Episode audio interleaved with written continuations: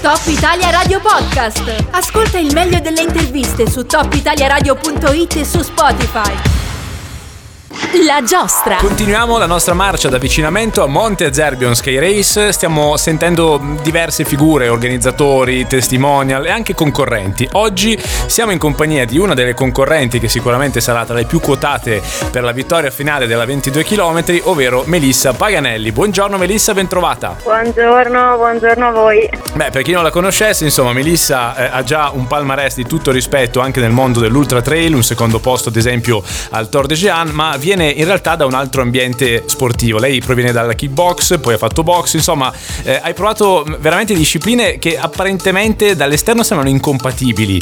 E voglio dire, raccontarci un po' qual è stato il tuo percorso e come sei arrivata all'ultra trail? Ma sì, effettivamente sono due sport che apparentemente può sembrare non c'entrino molto l'uno con l'altro. In realtà ci sono diversi, l'aspetto mentale che nella mia disciplina, qual è l'ultra trail, conta molto. Ho iniziato casualmente con entrambi gli sport, ovviamente nella box ho molti più, diciamo, sprint primario, ho fatto 15 anni e più, e quindi diciamo ci ho speso una vita per quello sport, ho raccolto tante soddisfazioni. E poi nel 2017 attraverso varie conoscenze, amici piuttosto che, sono passata al mondo della montagna e iniziando con piccole gare, allungando sempre di più, un pochino di più il chilometraggio, poi mi sono trovata bene nelle lunghe distanze, sia fisicamente che mi piace proprio intraprendere questi, chiamiamoli un po', viaggi. Sì. E tuttora, diciamo, quella è la mia disciplina. Poi mi diletto anche nelle altre, però diciamo la disciplina in cui ho avuto i maggiori risultati, in cui mi trovo meglio atleticamente, è quella dell'ultra trail. Sì, e lo dici comunque da campionessa italiana di kickbox, quindi insomma hai raccolto grandi risultati anche nelle altre due. Nella box mi risultano 2 cinture lombarde e 2 bronzi negli assoluti, insomma, quindi sì, un palmarès ottimo anche sotto questo aspetto. Leggevo diverse tue interviste in queste ore, Melissa, tra l'altro si è capito credo dall'accento, ma lei è di Bergamo, così penso che fosse già abbastanza evidente, ma nello specifico che tu metti proprio molto l'accento, e un po' ce l'hai accennato anche sull'aspetto quasi meditativo, no, che c'è nel mondo dell'ultra trail e nella prestazione sportiva, cioè c'è proprio un aspetto mentale che è molto forte. Stesso discorso forse si può fare per le altre due discipline, che dall'esterno sembrano, no, che più meni più vinci, in realtà c'è anche un finissimo aspetto di tattica mentale. Allora, io credo che nelle lunghe distanze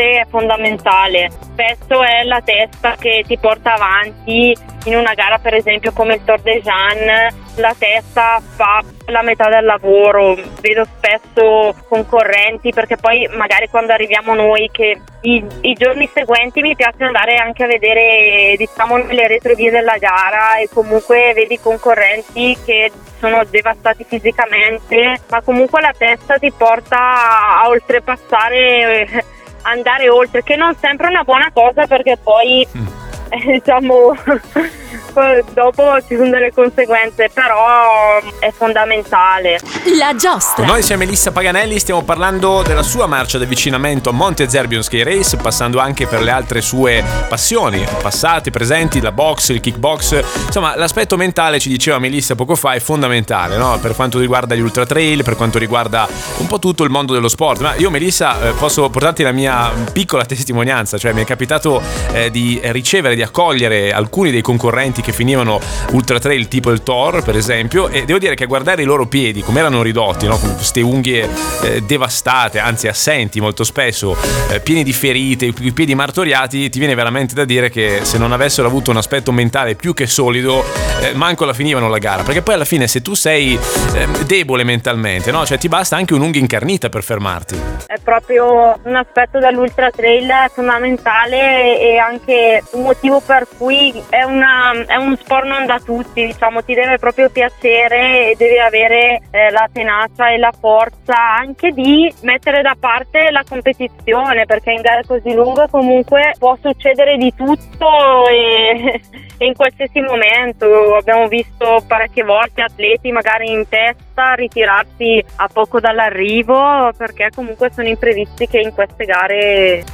ti possono succedere e bisogna mettere in conto anche questo. Con tanti aspetti, sicuramente. Senti, arriviamo a Monte Zerbion Sky Race, tu sarai diciamo alla partenza della 22 km, è la prima edizione, quindi insomma è una novità anche per te da questo punto di vista. Ti chiedo se hai già avuto modo di provare quei sentieri e in generale che idea ti stai facendo di questo evento e di questa gara, del percorso. Allora no, non ho avuto ancora modo di provare il percorso, però ne parlavo giusto io sono un amante della Valle d'Aosta, per me è una seconda casa e cerco di andare almeno un paio di volte al mese. Questo weekend infatti ero appunto lì e sono proprio in zona nella zona del Monte Zerbion Sky Race, tant'è che appunto attraverso Dennis ho potuto conoscere questa gara e lo stimo molto come atleta, quindi non ho dubbi sicuramente sull'ottima organizzazione e sicuramente sarà un percorso sicuramente duro, perché già